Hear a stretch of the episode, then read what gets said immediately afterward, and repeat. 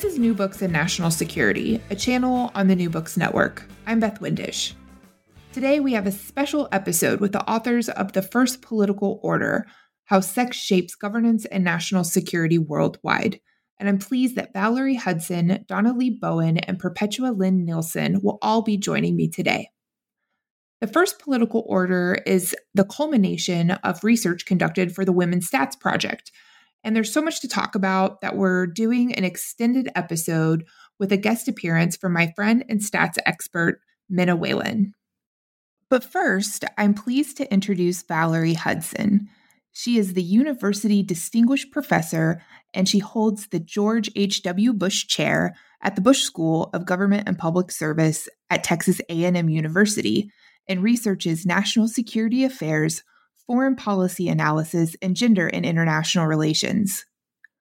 Hudson has authored numerous publications, including Sex and World Peace and Bare Branches The Security Implications of Asia's Surplus Male Population, which won the Association of American Publishers Award for Best Book and the Otis Dudley Duncan Award for Best Book in Social Demography.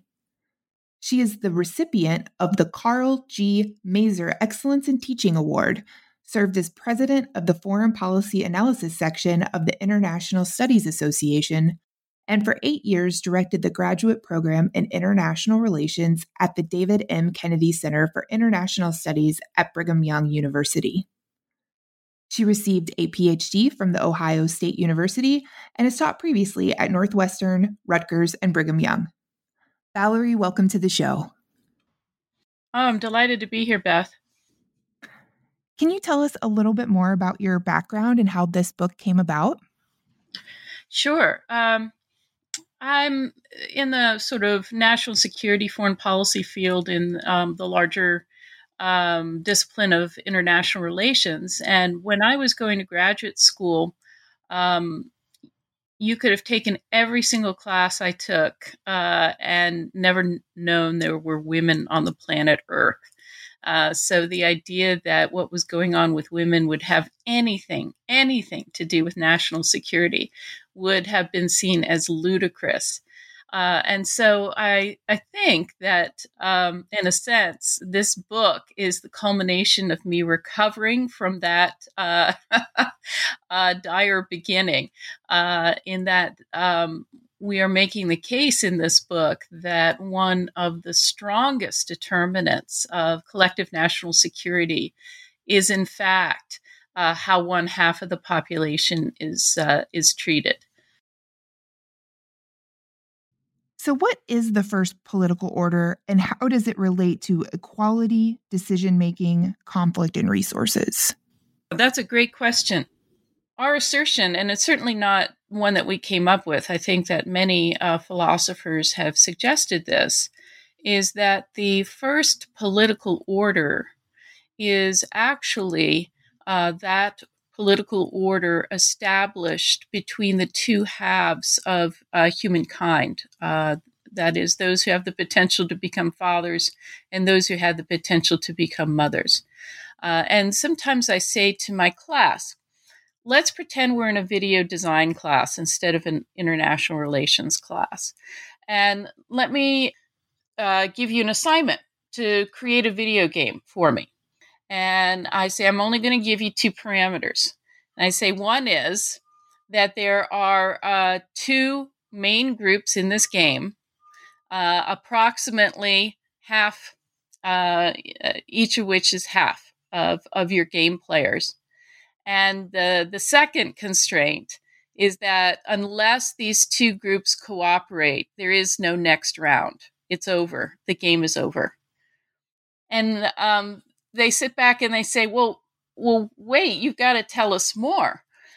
Uh, tell us um, whether these groups are viewed as equals or unequals. Um, how are resources distributed among these two groups? How do these um, subgroups make decisions together? Uh, can one group violently coerce the others, or is that not possible? Um, in other words, they're asking me um, very, very political questions about resource distribution, conflict resolution, decision making, and even status. And I say precisely, that's exactly right. You cannot um, scope this game out unless you make those decisions. Uh, and those are very political decisions. And I say, well, that's exactly what's happening in human societies, right? That we have a spectrum of human societies. There are some societies in which women are treated not only as second class citizens, but also perhaps even as subhumans. We have societies in which women are explicitly cut off from access to important resources, uh, such as land and wealth and so forth. Uh, we also have, uh, you know, in some countries, very high levels of domestic violence. Uh, in one study of Afghan women, 87% of Afghan women had experienced uh, domestic violence. Uh, so, you know, our point is that the the security of the collective actually depends upon the character uh, of that first political order between men and women. And so, if that first political order is characterized by autocracy, uh, domination, terror, even uh, exploitation, uh, then that's exactly what you will get for your larger society. It will be insecure. In a sense, whatever you do to your women, you are also, in effect, doing it to your nation state. So if you curse your women, you wind up cursing your nation state as well. And you mentioned that law of the first political order, that what you do to your women, you do to your nation in a recent New York Times op ed. When you talk about gender hierarchies, how does that correspond with national security as thought of traditionally in kind of international relations theory? Right. We were very interested in those kinds of outcomes as well. Um, I, and I think that one of the reasons why my graduate education, um, in a sense, insisted there was no relationship is that scholars were unable to see the linkages to things such as terror um, and conflict and uh, other indicators of national security. So when we um, decided uh, that we were going to empirically investigate the linkages that we were proposing, we decided to take a very multi-dimensional view of national security.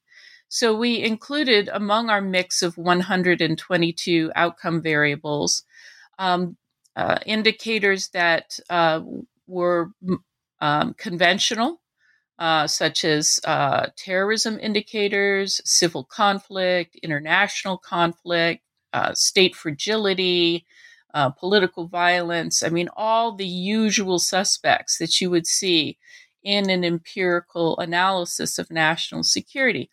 But we also added in other dimensions of national security, such as economic performance, uh, such as health, uh, such as uh, demographic security, um, such as environmental preservation and so forth.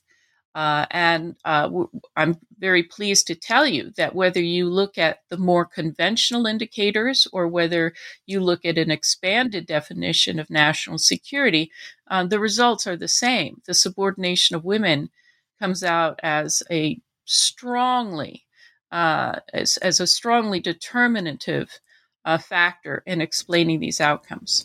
There is this idea that if women have more rights, society will benefit overall. And we've seen women's status used as a measure of how we, the United States, measure the success of democracy and governance in other countries. With all this said, there are rarely measurable data presented with these claims, but your project, as you just discussed, is different.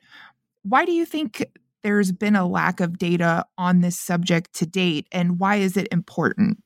Well, um, that's an excellent question because, as you mentioned in your introduction, this is actually this this research project is uh, an outgrowth of a larger project that we call the Woman Stats Project, and we began that project back in 2001. So this is a 19 year year old project, uh, when we first started uh, looking at whether there was a linkage between what was going on with women and what was going on with the nation state. I was doing that in the 90s, in the late 90s.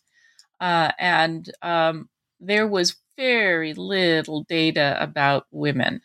Um, the UN's WISTAT, uh, with its few indicators on female literacy and so forth, was really all there was my first project was looking at how the abnormal sex ratios of China and India would affect their national security profile.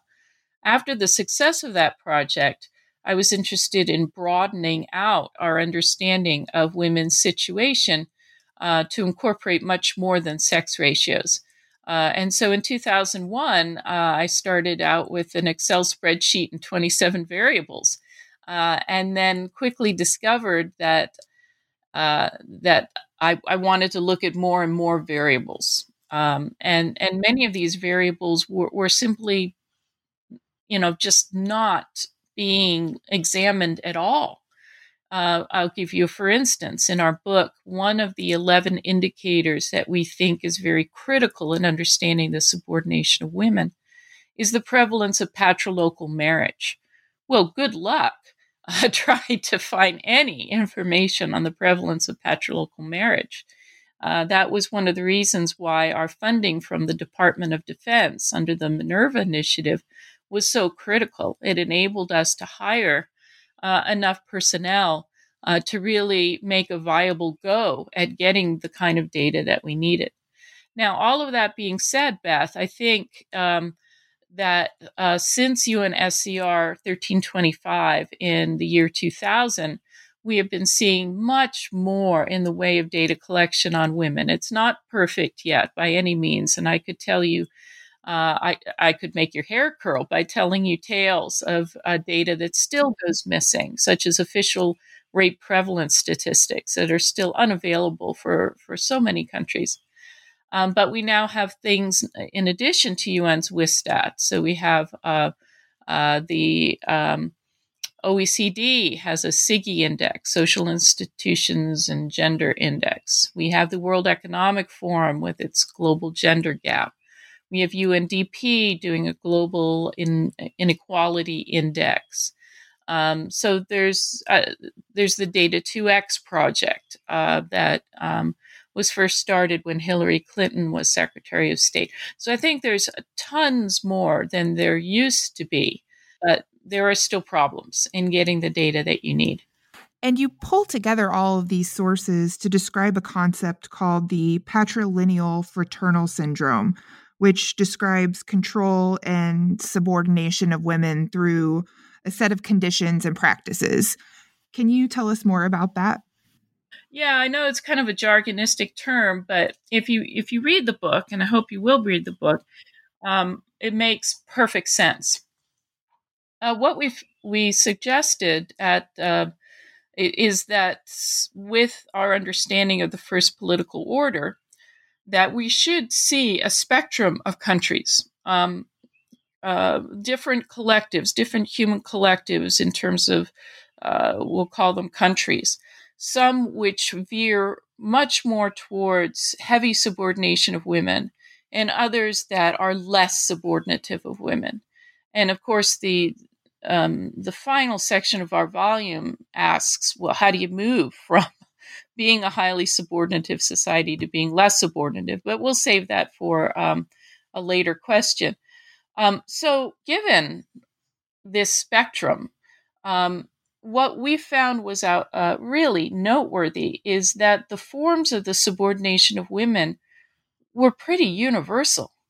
That is to say, that um, in subordinative societies, no matter where they are, whether they're in East Asia, whether they're in the Middle East, Sub Saharan Africa, Latin America, uh, you know, other places, you'll find this fascinating uh, set of practices uh, that really helps to keep women in their place. Uh, so, lack of property rights for women, uh, discrimination against women in terms of family law and personal status laws, such as ease of divorce for men and women being very different, custody of children, and so forth, um, polygyny, um, cousin marriage, uh, violence against women, uh, you know, um, son preference, um, and and so we were struck by how um, how these practices really crossed time and space. You can find them in in ancient cultures. You can find them in cultures of today. Uh, and so we suggest that these particular practices, these 11 practices that we look at, um, are in a sense a, a universal syndrome um, that produces uh, bad outcomes for um, collectives, human collectives. I think our contribution to this literature is to suggest why those are fairly universal practices.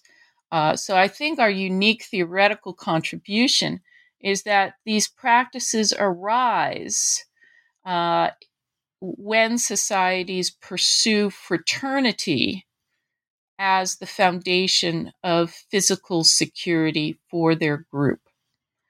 Um, in a sense, the, the biggest security dilemma uh, is not for women, it's actually for men.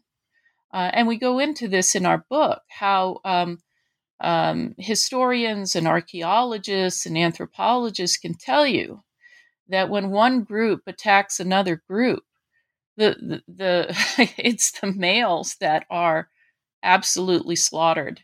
The women are kept alive. Now they they're obviously not in a very good situation, but they're kept alive. It's the men right? Uh, it's androcide, if you will, that occurs when groups clash. Uh, and so the, the, the first and foremost security dilemma is actually for men. Uh, a, a, man, a solitary man in a world of men prepared to kill him, is a very insecure individual. Uh, and so, what is it? What what can help men? Well, it's fraternity. It's the building of uh, uh, some type of fraternal organization, a band of brothers, if you will, that will allow that man uh, a sense of security. Uh, his brothers, his cousins will stand by him. And uh, uh, of course, you can also create. Um, you know, fictive brothers, such as we see in gangs like MS 13 and, and platoons, you know, in military organizations and so forth, but the sturdiest, most trustworthy fraternity is one based on biological ties. And that's where you get patrilineality. If society is organized around men, if men control resources and pass those resources fathers to son, if sons stay with their family and daughters marry out from their family, then you can create this strong core of of kin men, the extended male kin network that then becomes the foundation for the physical security of the society. And you can see this in great clarity in um, societies such as Afghanistan and in South Sudan, where the state is very weak and the only real security to be found is to be found in extended male kin networks. But we go further and suggest that those societies that rely most heavily on that approach to providing security are the least secure.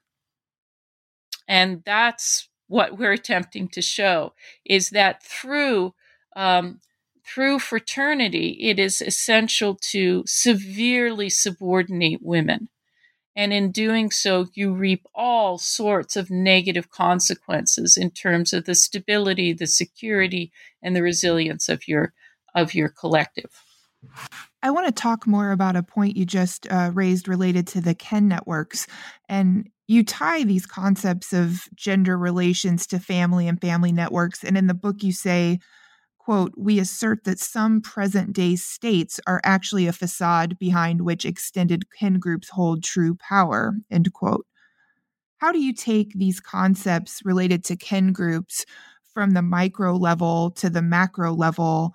And why is it important to understand that gendered elements of governance and its impact on national security? Right. What we suggest is that there, you know, there are in fact societies that um, uh, you know, very ones that are very plain, right? With the real power in Afghan society is not with the Afghan government, right? It's with the Afghan tribes. The real power in South Sudan is not with um, the, the government in South Sudan. It's it's with the tribes. Uh, and of course, those kinds of tribally based societies, clan based societies, those are very open.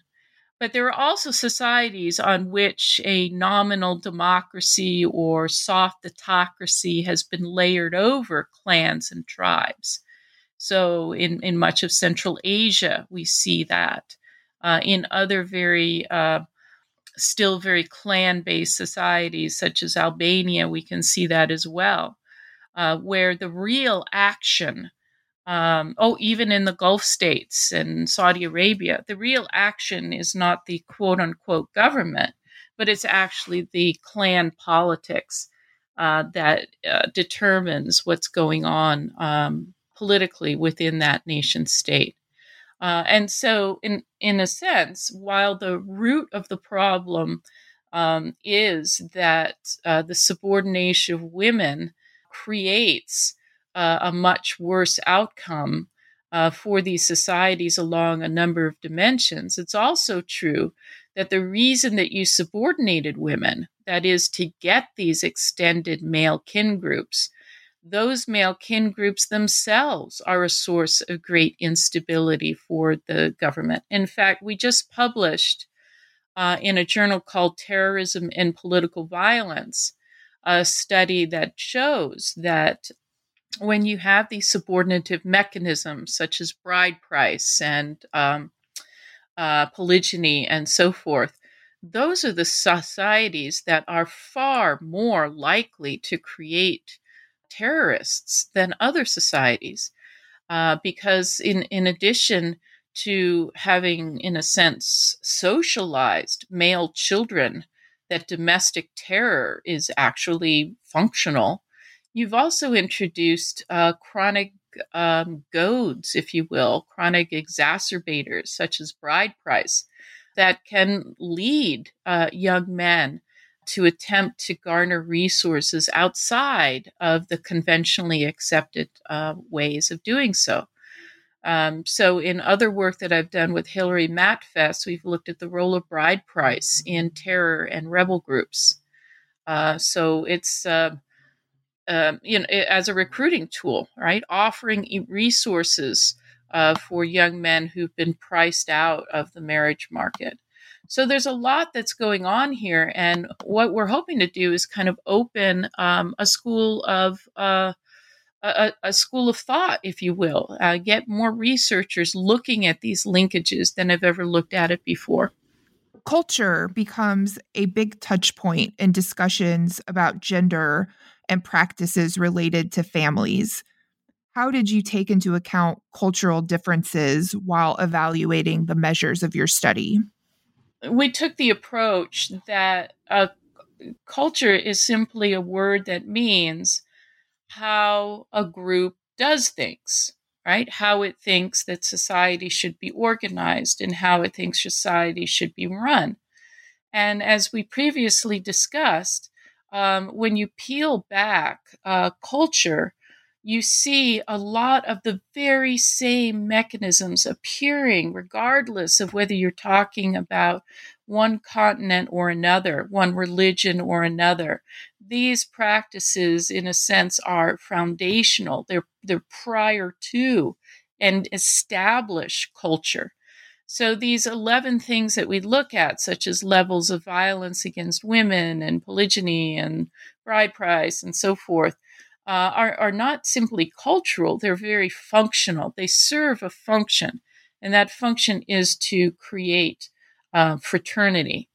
Uh, we also uh, uh, felt very strongly uh, that um, each of these 11 subordinative practices that we examine have also been touched on in the Convention on the El- Elimination of All Forms of Discrimination Against Women, or CEDAW. Uh, and so each of these subordinative practices has been called out in uh, CEDAW and CEDAW general recommendations as being subordinative of women, no matter what culture or religion or ethnicity uh, practices them. Looking at the syndrome globally and your analysis, I know you said you see it universally, but are there particular findings from countries or practices you think might surprise people? Yeah, I think one of the things that surprises people, for example, is um, bride price. So people know that, let's say in India, right, there's dowry where the bride's family pays the groom's family to take the burdensome girl, you know, off their hands. Um, but actually, in most of the world, uh, outside of the West, uh, it's the reverse. It's bride price. Uh, that is that the groom's family pays the bride's father uh, in order to marry. Uh, and so, for example, I think uh, one of the things that surprises uh, some of my uh, Western colleagues is, uh, is, is that countries that they would have considered to be far past uh, these kinds of practices, these practices are still very much alive. So, for example, in communist China, right, bride price is a huge thing. Uh, and the price for a bride has skyrocketed as the one child policy has induced a scarcity of young women in the marriage market. Um, so, what used to be, you know, maybe 10,000 renminbi to marry, it's now 250,000 renminbi to marry. Um, and these, I think, these kinds of pressures from bride price are something that uh, a, a, lot of my colleagues really didn't think about.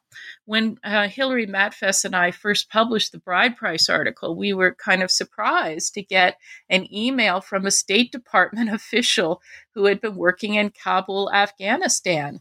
Uh, and she was saying, um, you know, to us, and this is in the book as well, she was saying, yeah, we, we had village elders coming in and talking to us about how the cost of weddings was getting more and more expensive and how the Americans had to do something about it. And we were all like, well, you know, weddings in America are expensive too. You know, it's just kind of what can you do? Tell them to rein in, you know, the cost of the bridal dress or whatever. You know, we were like, why are they coming to us and talking about wedding costs? And she said, now that I've read your article, I see what they were trying to get across to us is that as bride prices were elevating, uh, the Taliban were able to recruit the the the young men in their village, right, um, much more easily than they could have before.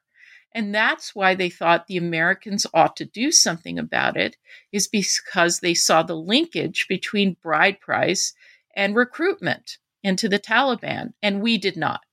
So I think you know that's you know the, the i think you can be blindsided if you're not understanding how the first political order really affects the stability or the instability of your society.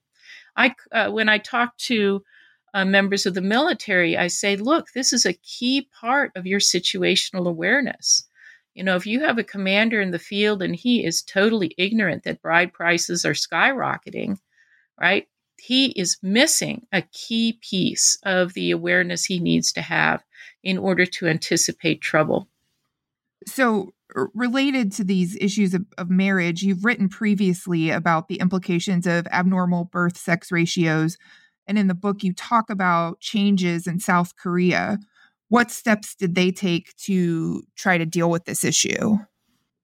Oh, I'm glad you've asked that question because um, after you slog through the first uh, two thirds of the book, where we sort of, you know, uh, try to make it very, very plain that you need to pay attention to this first political order, the question then naturally becomes well, you know, if we're living in a if we happen to be in a society that has these subordinative mechanisms, how do we get out of it, right? Uh, and South Korea was one of the most subordinative societies where women uh, are concerned. Uh, and um, one of the uh, manifestations of this uh, was, of course, an abnormal birth sex ratio, where sons are so much more prized than daughters were because it was a highly patrilineal society uh, where the true members of the South Korean clans were the men, and women didn't even show up on the genealogical charts. Uh, and uh, so uh, this led uh, in in in you know the age when sex selective technology became available, fetal sex identification tests, uh, to a very abnormal birth sex ratio in South Korea. They're still dealing with the fallout of that. Uh, for example, there's a huge marriage market where women from Southeast Asia and China uh, and other places um, uh, moved to South Korea to marry because of the scarcity of women there. Uh, but more pertinent for our discussion is how did they begin to turn that around? Well, they had to dismantle the clans.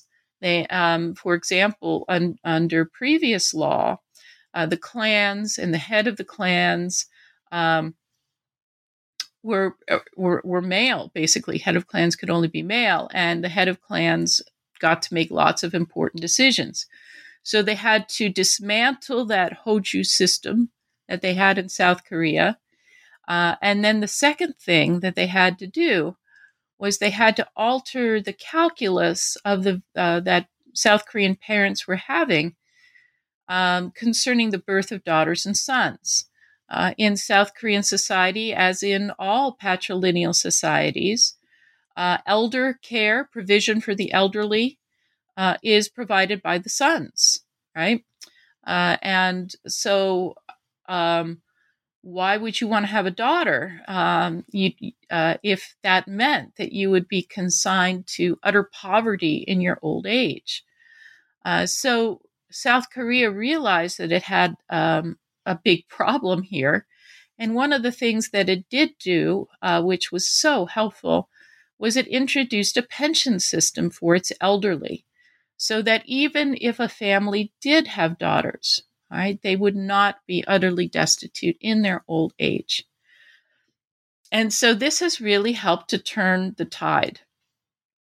Uh, because daughters often provide much more hands on care for the elderly anyway, uh, the idea that you didn't really necessarily need that son for the paycheck uh, for the, the actual money uh, meant that uh, parents began to actually prefer to have daughters than than sons because the daughters were more attentive and so um, South Korea managed to do something that no other nation has done within the last uh, 50 years, which is to take a highly abnormal birth sex ratio and normalize it. And they did it within the space of 25 years. Improved treatment of women has obvious benefits for women, but you argue that the practices that harm women also ultimately harm men. Can you talk more about that? Yeah, you know, what's really surprising to me is that I, I don't understand how it's been possible for people to say what happens with women stays with women. So if you subordinate women, it really doesn't affect men. Well, of course it affects men. It absolutely affects men. Uh, in societies where you subordinate women, you know, you have greater conflict, you have greater terror, um, you have um, also much worse health outcomes. Uh, and you also have um, much lower economic performance. Um, you also have unsustainably high fertility. Um, in other words, there's all of these things that are going to happen at the macro level because of your subordination of women are going to bite men just as much as they bite women. Uh, it's going to harm men. Uh, and so, moving towards a society where the first political order is altered, where it is not so subordinative of women, um, I think is is absolutely going to redound to the benefit of men as well as women. In a sense, you can only have uh, peace in this world if you have peace between men and women. And that relates to my next question, really, because the origins and roots of male dominance and male violence is a theme throughout the book. And you ask an interesting question about domestic violence. Is domestic violence terrorism? Well, you I think you know my answer to that question is it absolutely is. And not only is it terrorism, um, but I think it's also a school for terrorism. I think there's uh, increasingly been shown that those, um, is, especially here in the United States, we've seen some fascinating research showing uh, how um, uh, many of our uh, mass shooters uh, and terrorists actually have um, had previous run ins with the law over domestic violence, whether it was abusing a mother, abusing a girlfriend, abusing a wife, um, that these things uh, were were obviously there uh, at, almost as a marker uh, of of folks who were being schooled to take the functionality of terror from that interpersonal relationship and project it outwards uh, uh, in, in a more societally recognized form of terror. I want to ask you also, from a foreign policy standpoint, if you could talk about the Steinem rule and how that relates to Afghanistan and just the, the story behind that. Oh, I'm so glad that you asked that question. This is just one of those priceless stories that um, I I had never heard before until I actually met Gloria Steinem. We had lunch one day and she was telling this incredible story. And I said, and I was writing on the napkin as fast as I could. I said, I need to use this story because it is just so apropos of what we're writing. Uh, and she told the story of how uh, in um, I think it was very, very early 1980. She was at a State Department um, um, function down in, in Washington, D.C. And the, um, of course, in December of 1979, the Soviets had invaded Afghanistan. Uh, and one of the speakers at this State Department event was discussing the rationale for supporting the Mujahideen. Um, the idea that uh, they were fighting the Soviets, a common enemy, that uh, they were fighting the godless communists, just as Americans wanted to fight the uh, godless communists. And um, came out that uh, what the Taliban were really objecting to was that the communist backed government in Afghanistan was uh, mandating education for girls and mandating that women have the right to vote and mandating that women have the right to uh, stand for political office. Uh, and this was seen as as as just horrible by uh, by the um, the Afghan Mujahideen. And so Gloria Steinem raises her hand and she says, Well, aren't we backing the wrong side then? here we are backing the side that doesn't want women to be educated, that doesn't want women to vote, that doesn't want women to stand for political office. Aren't we backing the wrong side? And she says that my question fell into that um, silence that's reserved for the ridiculous. Uh, and she said uh, something to the effect of um, it's in the book, but I don't have the book in front of me it, you know, if if uh, if we had known then what we know now, right, that the Mujahideen morphed into the Taliban, uh, she said I would have chained myself to the, the the seat in that auditorium until I got a good answer. Uh, and I think she's uh, she's absolutely right. Is that when, for example, the United States has involved itself in a number of of uh, clashes of subnational groups uh, or situations like Afghanistan. Uh, so when we're deciding who we're going to back, do we ever look at what their agenda is for women? Do we ever say to ourselves, "Oh, we couldn't possibly back this particular group because oh my goodness, look at look at how they treat women. Look at what they're proposing for women once they get into power." Well, we don't. Uh, and so we suggest that maybe there should be the Steinem rule um, that a subnational group's um, uh, position on women uh, ought to be uh, a huge part of uh, our decisions about whether to back them and how strongly to back them. Uh, and we see that this can bear fruit. I'll give you an example. When Hillary Clinton was Secretary of State, um, the Kurds, I think, as you know, uh, in Iraq, were very eager to maintain strong American support in a very insecure environment. Uh, and uh, Hillary Clinton uh, mentioned that she was aghast to discover that female genital cutting was uh, legal in Iraqi Kurdistan, whereupon it swiftly became illegal in Iraqi Kurdistan.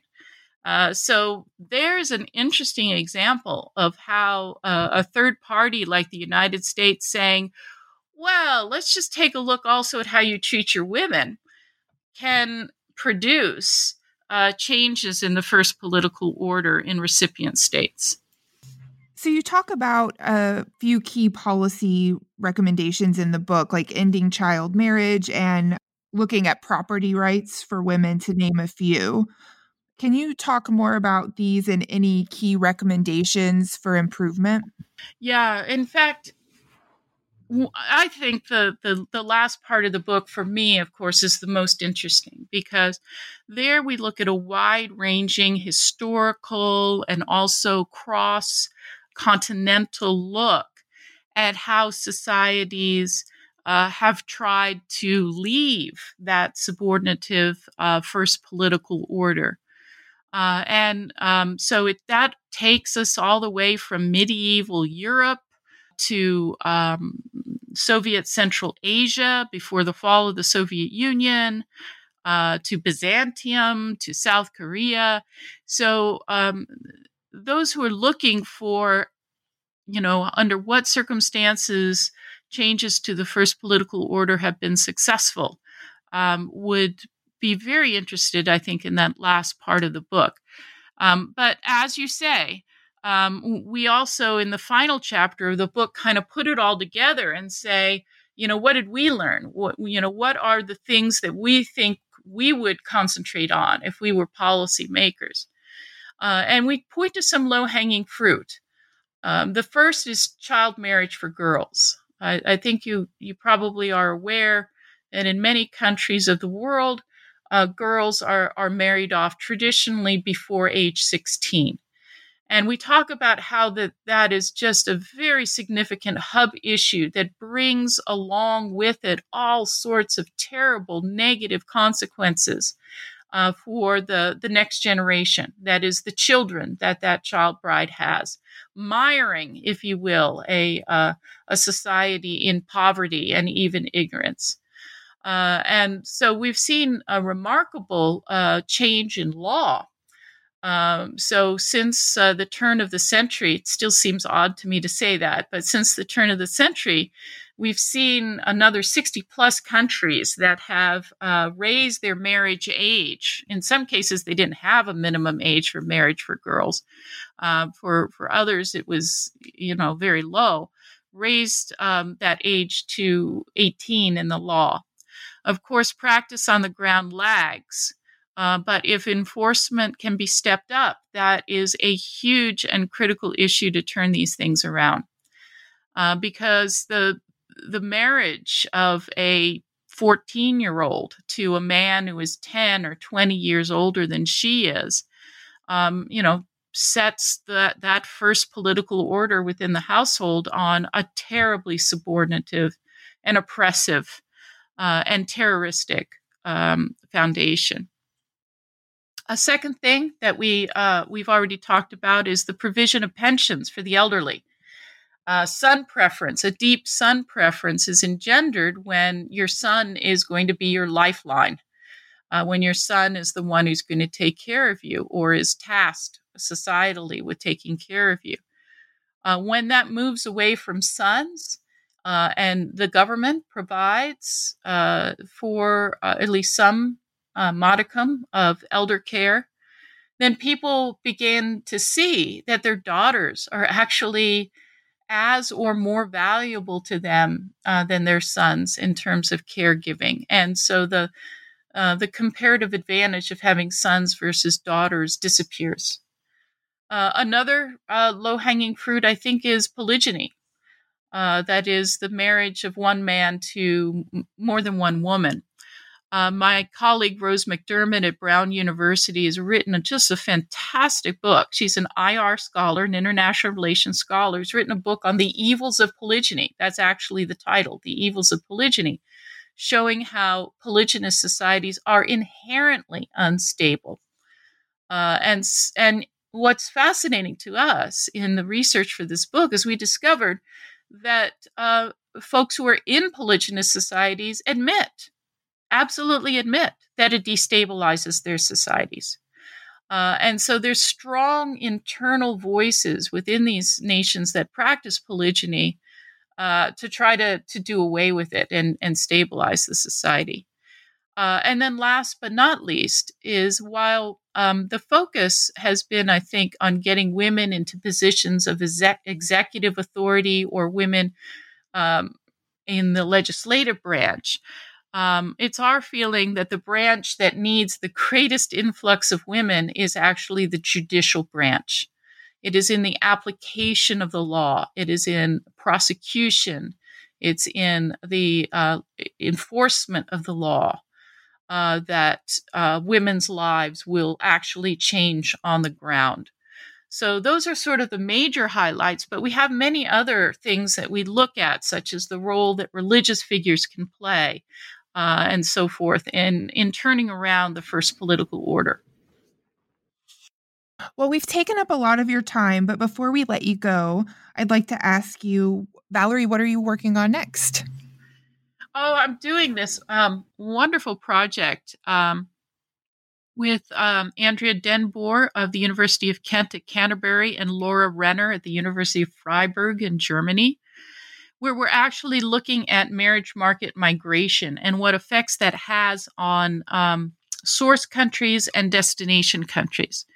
Uh, as you know, there is a huge dearth of women in Asia, particularly in China and India with their massive populations, but also in many other countries such as Vietnam um, and Taiwan and, and, and others.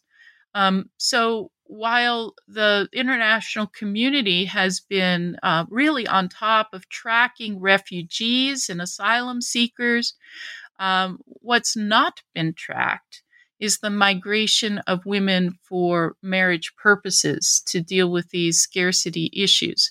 So, we would like to look at what happens to the countries from which uh, these foreign brides come, as well as the effects on the societies to which they go.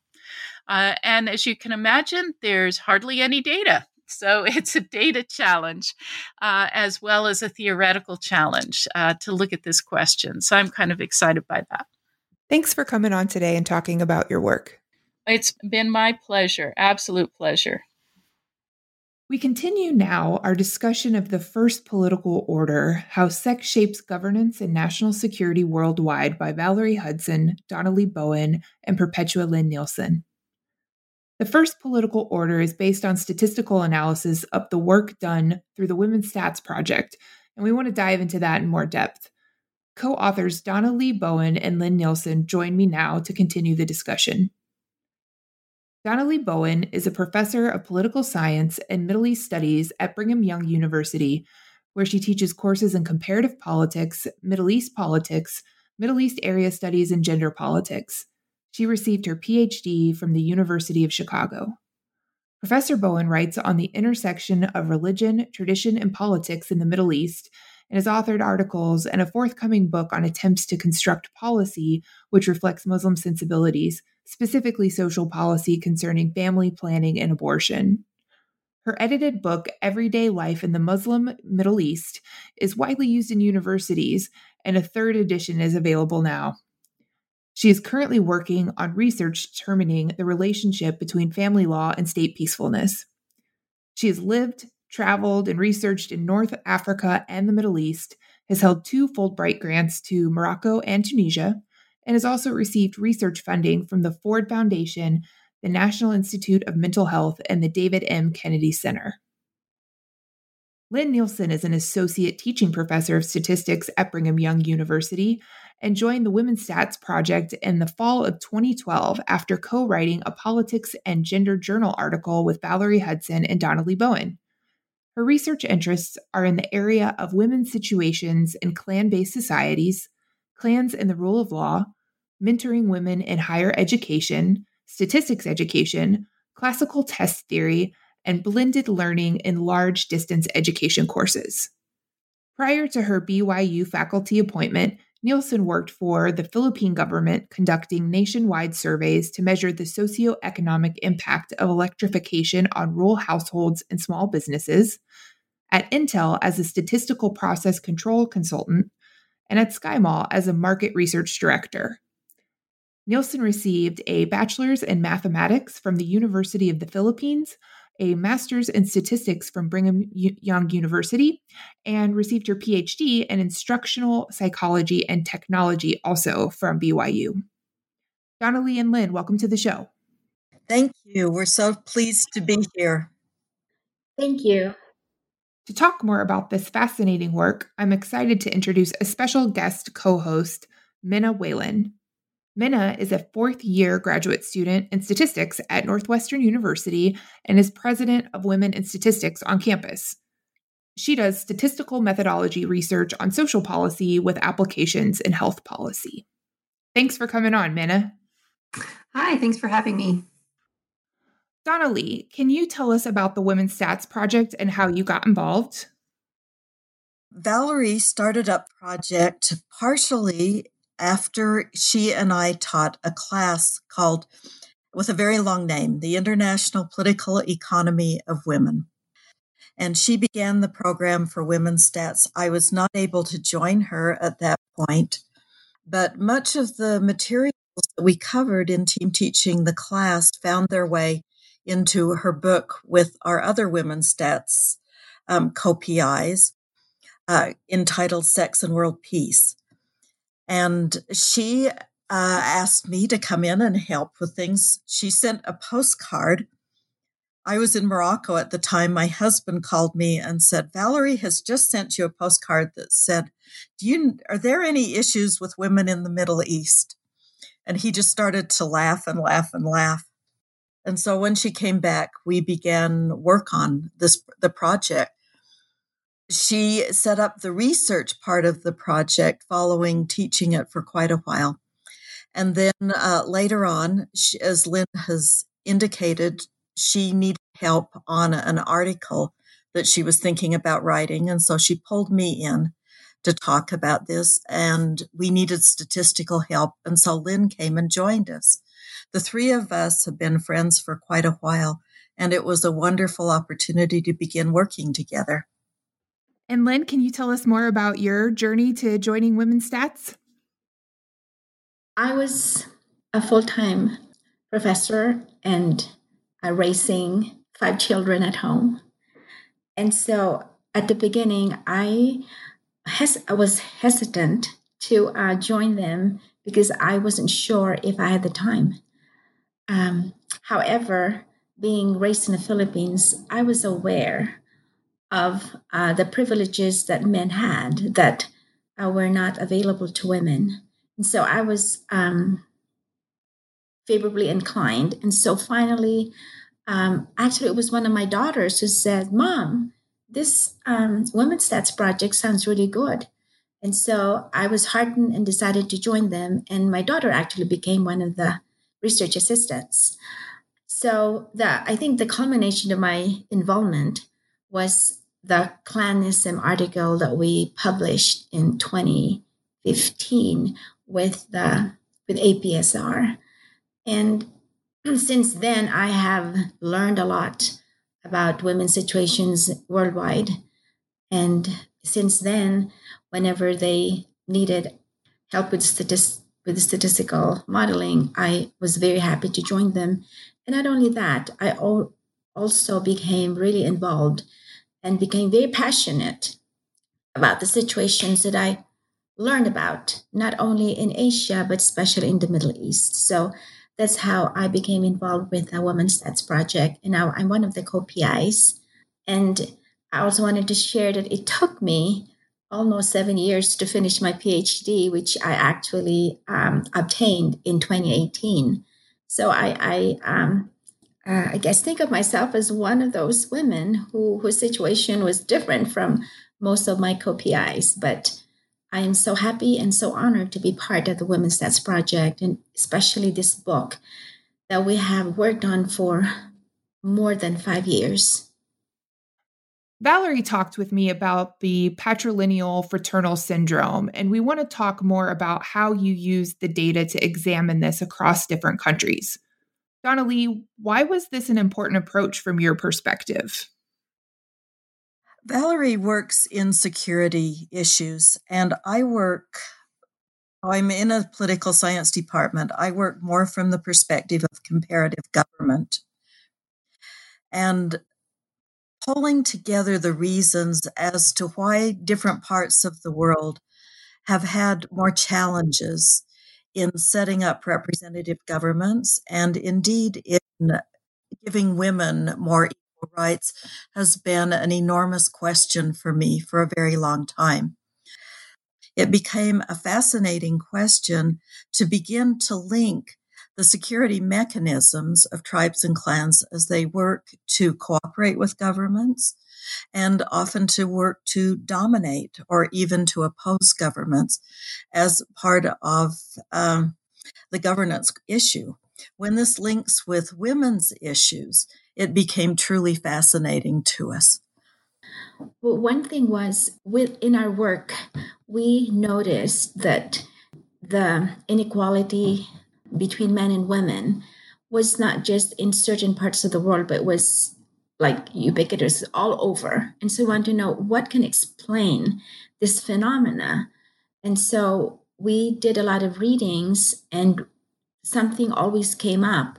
And in fact, in our Clanism article, we actually had a subset of the variables that is found in, in the patrilineal syndrome.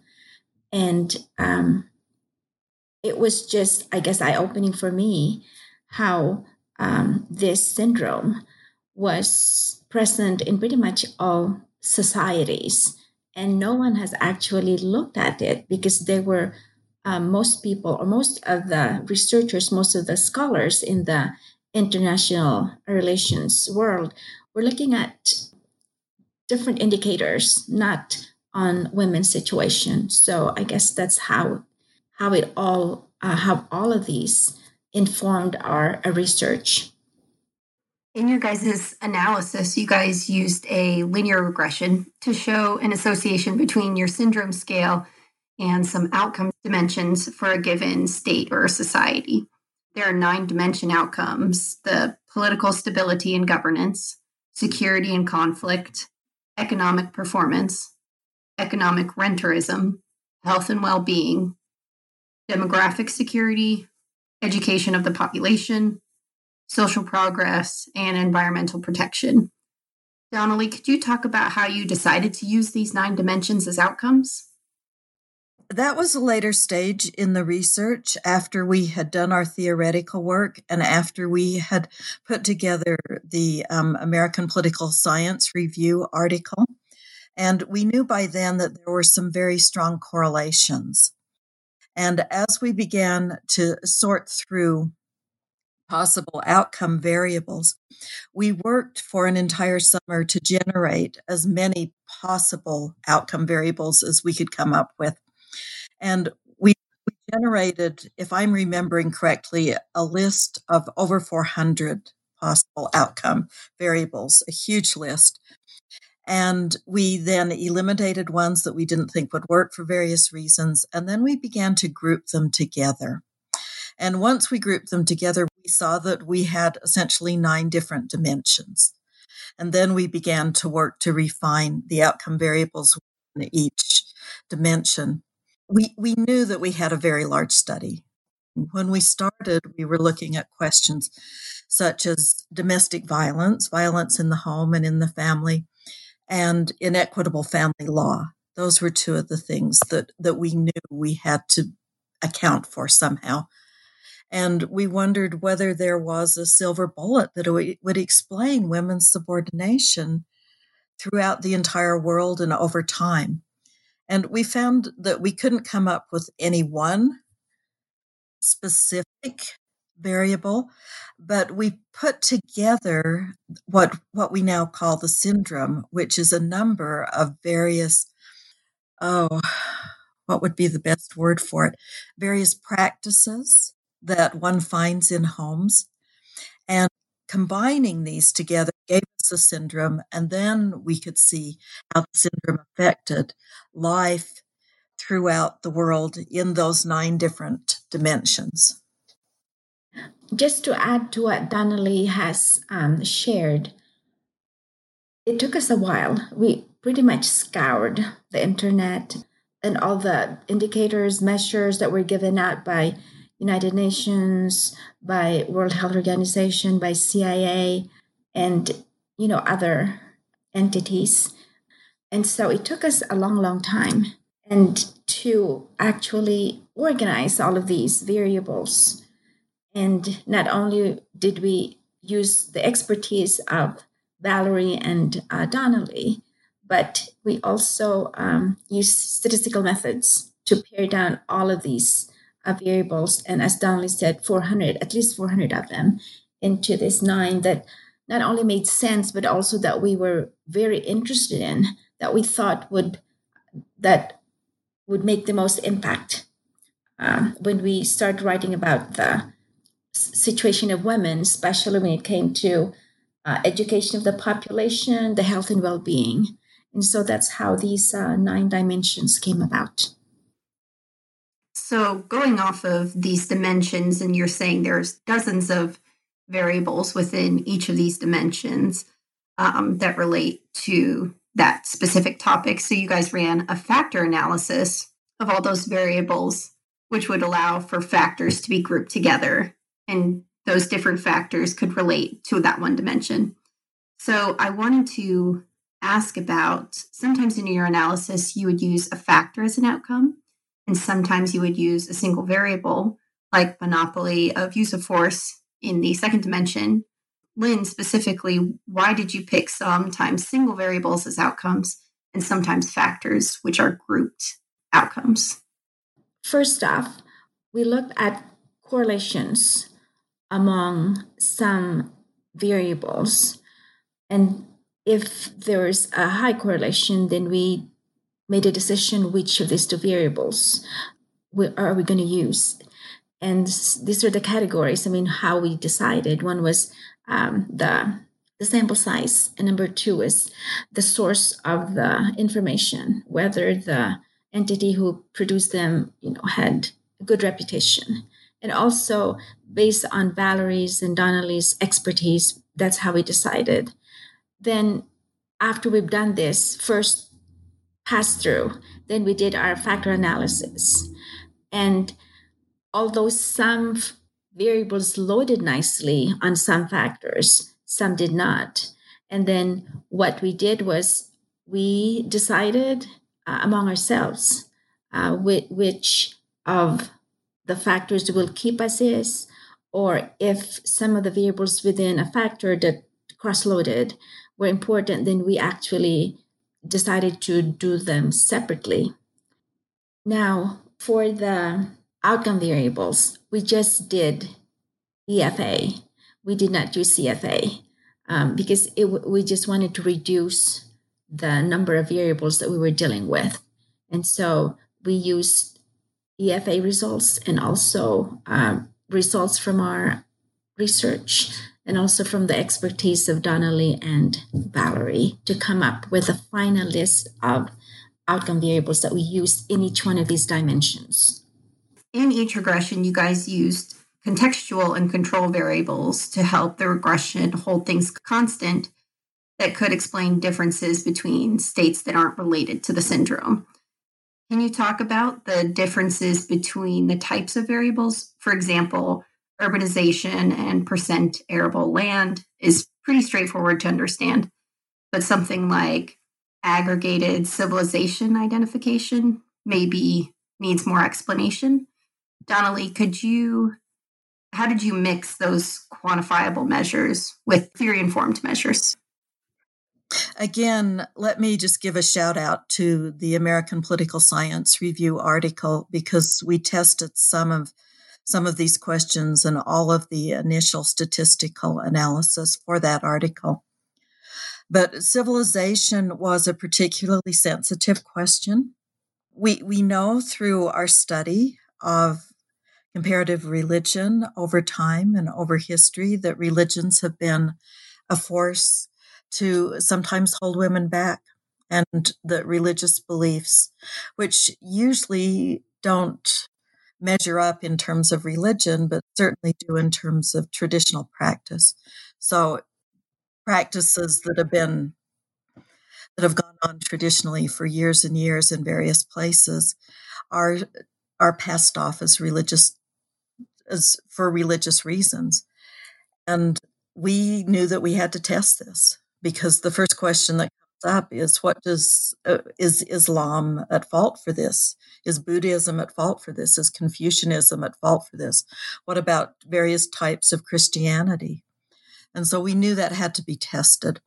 We went to the controversial article written by Samuel Huntington, The Clash of Civilizations, in which he spelled out a number of different world civilizations, most of which coalesced around religious practices. And the more we begin to we began to look at that statistically, we found that we could reduce the number of civilizations. And so this was one of our major tests because we had to be able to explain to people that would question our findings whether re, whether we were ignoring religion as an explanatory variable for women's subordination. When we uh, finished all of the work, we we found that religion simply doesn't explain anything. You cannot blame different religions for women's subordination. It it doesn't hold at all. And we, if you go through the book carefully, you'll find that some um, that some of the outcome variables do show a, a correlation with religious practice. For example, um, Muslim civilization um, corresponds to alcoholism and in a, in a negative way because alcohol is generally not accepted in Islam, although so many people will I probably shouldn't say this, but on the ground, people do drink wine, and some people even drink whiskey. But we we found that that there were correlations, but none of them it came explained what what else was going on. They didn't explain the syndrome. They it's simply it made a great control variable, but it didn't explain what was going on. Lynne may want to add to that in some way. Yes, so we did use Huntington's um, civilization variable, but it had seven categories. And with our sample size, there were a lot of cell counts that were empty. And so we decided to collapse some of the variables that made sense so that our civilization variable acted as only four categories.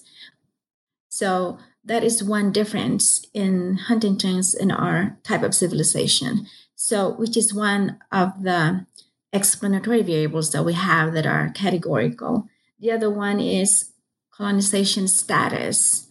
And um, this variable was actually developed by Valerie and, and Donna Lee. And I would like to just, Donna Lee, because you work closely with this one, how uh, colon, you know, this uh, variable was developed.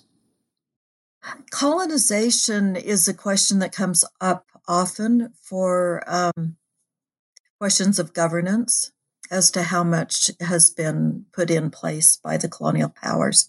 And so we thought we'd better look at this. Um, Valerie and I w- decided that we had better do our own coding of the colonization over time. And um, if if you look at our appendix, we list what the, what criteria we used to make it slightly slightly different than often what's done. We went back oh two, three hundred years in terms of whether countries have been colonized again, because generally when they do colonization metrics, they simply look to the First World War. But we determined that we needed to go back quite a bit farther than that. And so we set up our own coding. And it turned out to be eh, like like civilization, eh, a viable explanation in a few cases, but for the most part, it didn't tell us very much. We hope that what we've done is a beginning point and that groups that have particular interest in some of these questions will um, take what we've done as a foundation point and we'll do further work. There, there is so much yet to be discovered. And our book was too long. Our book was very long as it is, but we could have made it longer. But we hope that that our work will fuel interest in these questions and that people will follow up. So I think this relates kind of to my next question. Was accounting for culture and different interpretations of some measures challenging? Donna Lee, could you maybe start off with talking about how you look to standardize variables given the cultural differences? The the 11 pieces of the syndrome are found to our amazement throughout the world. So while cousin marriage is found more in some countries than others, um, we or um, patrilocal marriages, domestic violence. We, we know that most of this goes on throughout the world at one time or another. We, we don't have a lot of data on this. And so the basic assumption that we made is that if you go back to the beginning of time, tribes were a very useful way to organize social groups and particularly kinship groups that had a reason to protect each other. And over time, over the millennia, in some areas, tribes and clans have persisted. In other areas, various other political philosophies and forms of governments have become, come into practice. And we summarize this by using Sir Henry Maine's ca- categories of status societies and contract societies. Status societies are societies that are based on family rules, on traditions, that follow through various practices and look at the community as the basic unit of analysis. So many of the countries in the Middle East or Africa, South Asia would fall into this category. Status societies, rather, are countries that have worked to form a very different type of governance where the basic unit is the individual.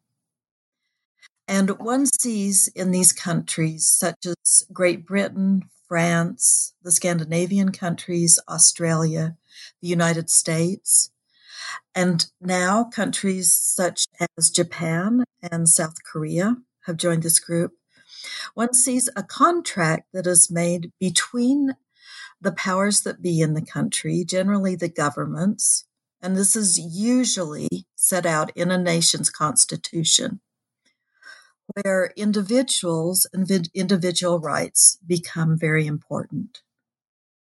Now, for, for these contract societies, they have made over time enormous progress in granting women rights the right to vote, very different um, rights in marriage and within the family, and um, rights in owning property, in controlling their own money. Now, one hits all kinds of different cultural differences here. But for the most part, when you begin to look, our question was if we look at areas where women have more rights, is there a correlation with the type of governance? Do you see rule of law? Do you see less corruption? Do you see a greater turn to representative government and truly competitive elections. And luckily for us, there are some excellent databases that are being put together. Uh, the V-Dem database is, is superb. And they go on adding to this every single year with every iteration. So the the connections between it's it's not just a connection between culture and women's subordination, but the the forms of informal socialization that we find in kinship groups, in tribes, in families, they relate to a number of different practices that one sees in the world today. So take Scotland, for example. Any of us that are Scots in our ancestry know that there were clans and clans were very significant in the social organization and in the history of Scotland. But Scotland has moved along with Britain to away from a status based society to a contract based society. And so the position of women in Scotland, I think if we could break it out, which we're not able, we're not able to do breakouts, unfortunately, but we hope people will do this in the future. But when, when one looks at Great Britain or at the United Kingdom, one sees that the status of women is very high. And as a result, they do better on the governance indicators and on a number of the other indicators. I would like to thank all the authors of this book um, for your efforts to be really transparent and reproducible on all of your analysis. It really promotes good scientific work and it helps others expand upon your research. Lynne, could you talk about your thought process with creating this type of research analysis plan that is reproducible? Yes. So we started out with women's stats, and we wanted to be very transparent there because that's actually the, the information we used for this book. Most of them, especially um, the creation and validation of the syndrome scale. And so, first off, we made sure that our research assistants were not only um, interested in this topic, but we're competent.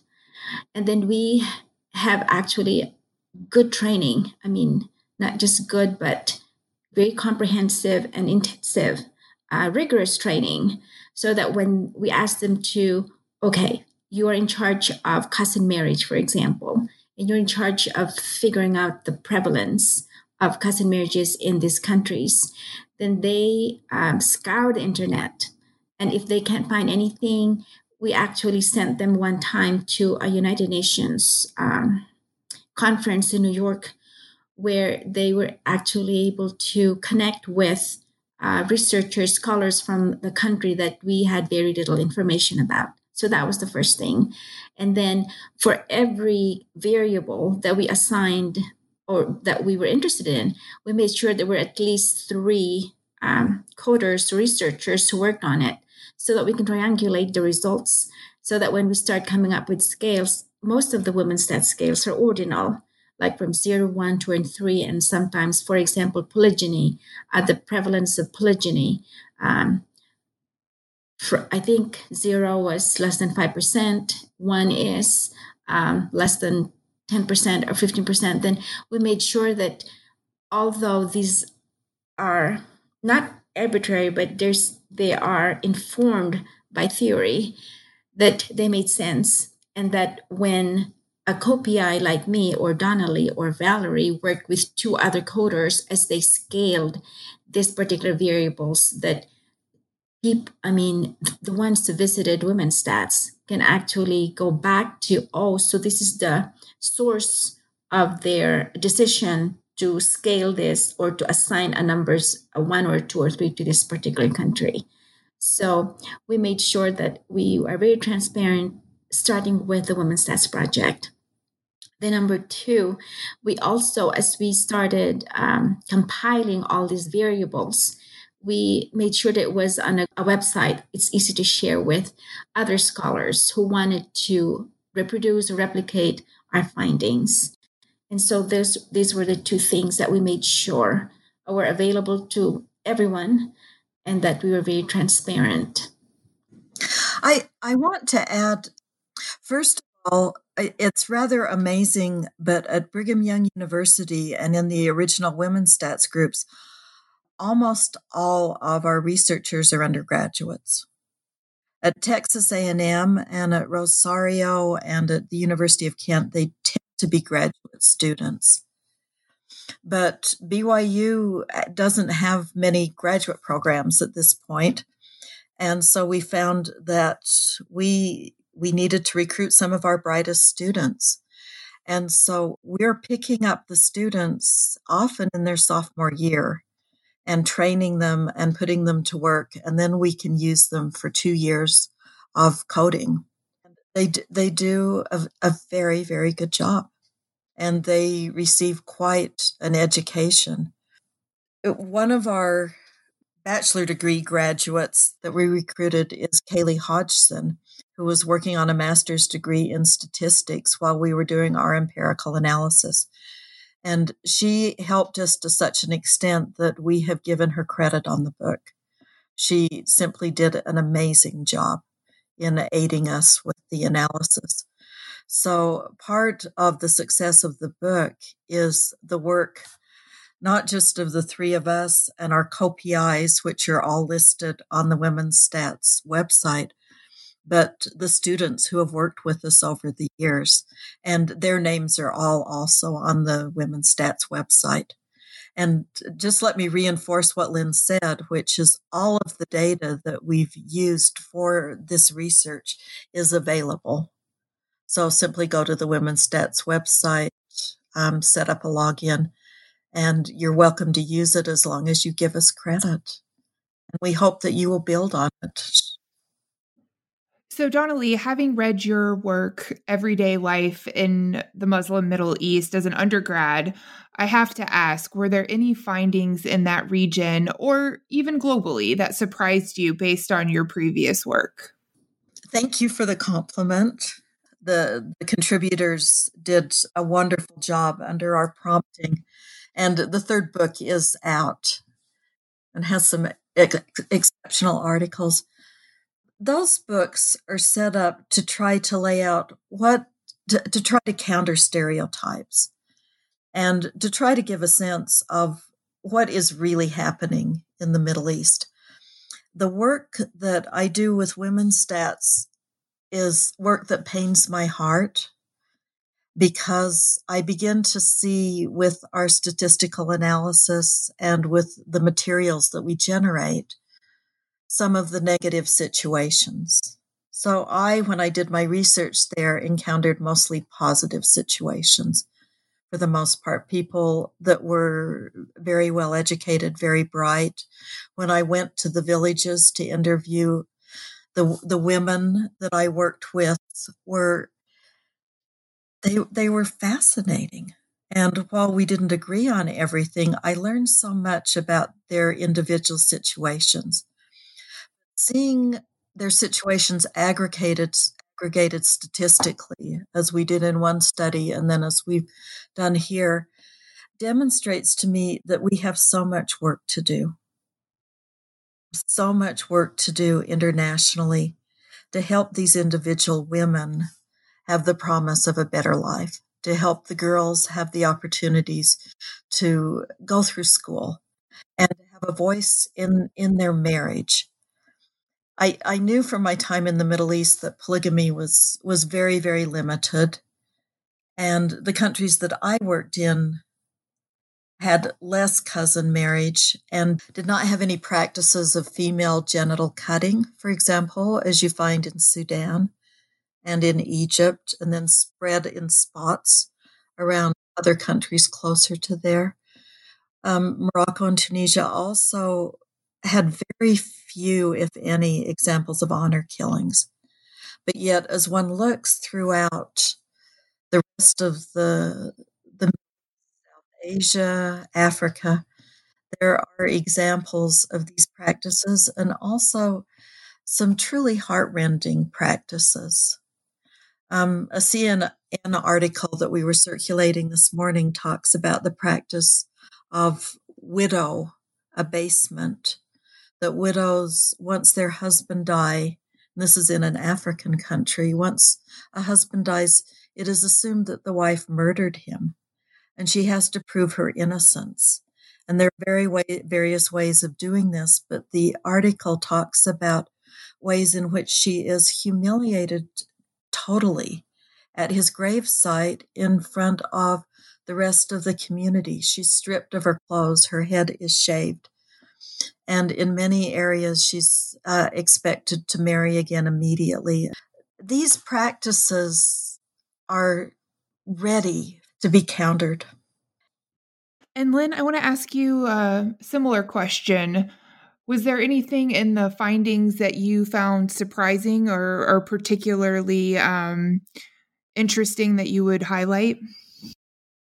So, when I first joined the project, I was one of the skeptics. I uh, didn't think there was any empirical um, connection between the claims that women's situation actually, um, if they were improved, could make a difference uh, in the progress of a country.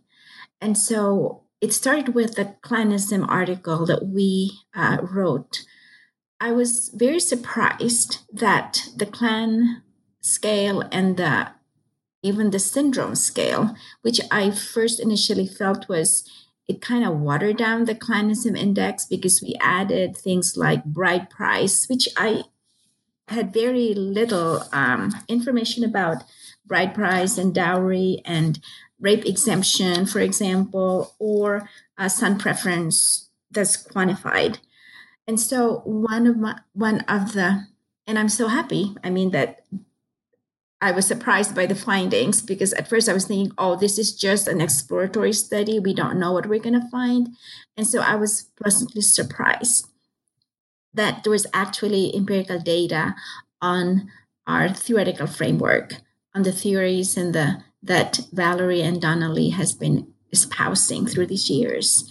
So that was one of the surprising outcomes for a skeptic like me. And one of the things that we have been talking about is how can we move a country from Afghanistan to Denmark, uh, comparing the women's situations in these two societies.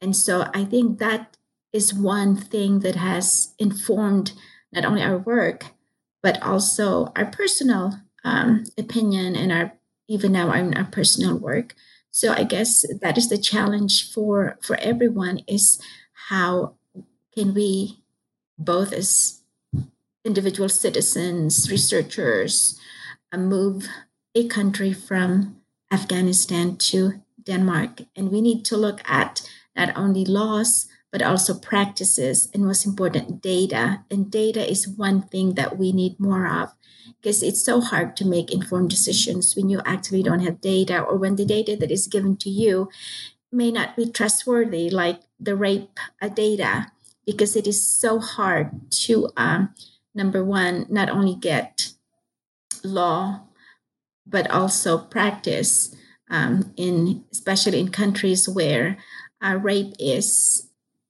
not talked about or it's taboo. So there's so much underreporting. And so those have been those are the challenges that we have faced. It's not just the validity of law, but especially the data that we have. We've learned so much writing this book and researching it. We we have learned so much. But one of the things that that is kind of a bottom line issue is that when we look at women's status, for the most part, we look at questions of earning ability. We look at GDP. We look at labor force activity. We look at education. And we look at how this combines. We look at parliamentary representation. So, are, do we see women being represented in the leadership of countries? And I think what what is very surprising is that those factors correlate somewhat with the work that we've done. But for the most part, we have begun to suspect that those factors are secondary. And that if you truly want to change women's position worldwide, we have to look at the most basic relationships and the power equivalence within the household. So, do women have access to resources in the household? What is their status? Is their status equal with the men in the household? Um, when conflicts arise, how how are they resolved? Are they resolved violently? Are they resolved by reaching an agreement? And the, the 11 um, pieces of the algorithm for the syndrome are ways in which power differentials are unbalanced. And those, that unbalance, that lack of balance means that women cannot gain status or even come close to it in their relationships with their menfolk. And what we've learned from the research that we've done is, is that this does not just apply to the women, but it applies to all the other groups in the society that are treated as inferiors or as subordinates. Sometimes these are ethnic groups, sometimes they're religious groups, sometimes they're people of different economic, socioeconomic classes. But when we begin to look at justice, we have to look at it sometimes in the most intimate recesses of our lives, which are our homes and our households. And individuals are very resistant to doing this because our identity, our personal identity, and in some ways our personal worth could be very closely linked to our sex. So that's that's an area that is going to take a very long time to play out. And we emphasize that while we see progress being made, and we labeled a number of countries as possibly transitional countries, we also see right now this this past week in in the area that the US that I work in, and I think countrywide, we are seeing more domestic violence in households. Why? Because there is so much going on that's causing uncertainty and fear and insecurity. And how do we deal with it? Well, we take it out on each other. So we we note that these relationships are going to be um, are are always in flux. They are they will always be in flux until we can make major major changes. You know, we've taken up a lot of your time, but before we let you go, I wanted to see what you're working on next. And I thought I'd start with you, Donna Lee. I I have gone back to my family planning research. I, I have a manuscript together, but I want to change a couple of chapters. And I think um, the, the, the question that I ask is what does Islam have to do with positions on family planning in in in the Middle East, and I particularly look at Morocco and Tunisia. They were they were quite good examples, and they've remained good examples. And I have a lot of uh, latitudinal data over time as to what people say. Part of my primary research was interviewing religious leaders about family planning and if it's permissible in Islam. And I found very strong trends depending on the position of the religious leader and the amount of education they had had. And this actually tracks back a millennia through Islamic jurisprudence. Now that I have the particular mindset that, that the first political order book has given to me, I want to apply some of that. We were, I was always very aware of the personal status law and but I hadn't been able to fit it together quite as well as I think I can now. So I'm hoping to get this done at some point in the future. And Lynne, what are your upcoming projects?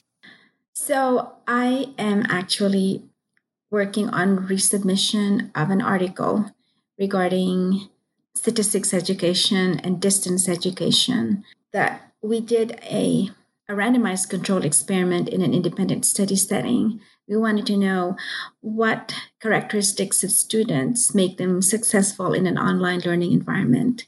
And another one that I'm looking at is uh, developing a scale for learner autonomy because we think this is one characteristic that would either make a student successful or unsuccessful in an online learning environment.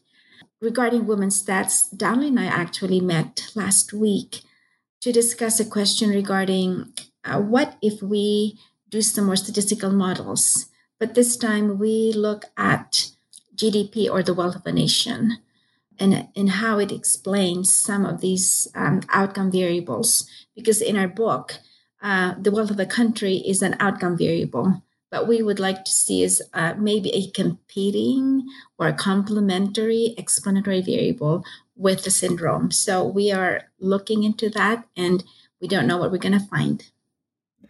Well, thank you both for joining us. Well, you're welcome. It has been a pleasure. It has been a great honor to talk with you. Thank you for your excellent questions. And thanks to my guest co host, Minna Whalen, for visiting today. Yeah, thanks so much for having me. The First Political Order How Sex Shapes Governance and National Security Worldwide by Valerie Hudson, Donna Lee Bowen, and Perpetua Lynne Nielsen is available now from Columbia University Press.